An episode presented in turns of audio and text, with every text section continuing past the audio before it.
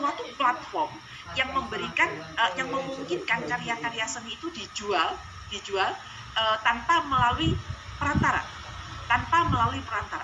Jadi blockchain itu intinya tanpa melalui perantara. Jadi langsung uh, pembeli dengan penjual ketemu langsung uh, langsung jual. Sehingga fee-nya fee-nya boleh dibilang hampir tidak ada. Ya. Nah kemudian di dalam MyCenas ini juga bisa begini.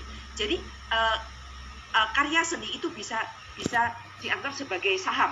Katakanlah bukan saya memiliki satu karya seni ini 100% tidak.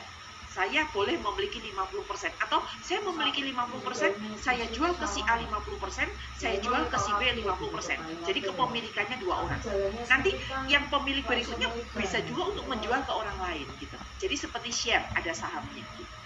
Lalu yang terkenal sekarang adalah NFT non fungible token. Jadi ini adalah untuk aset-aset yang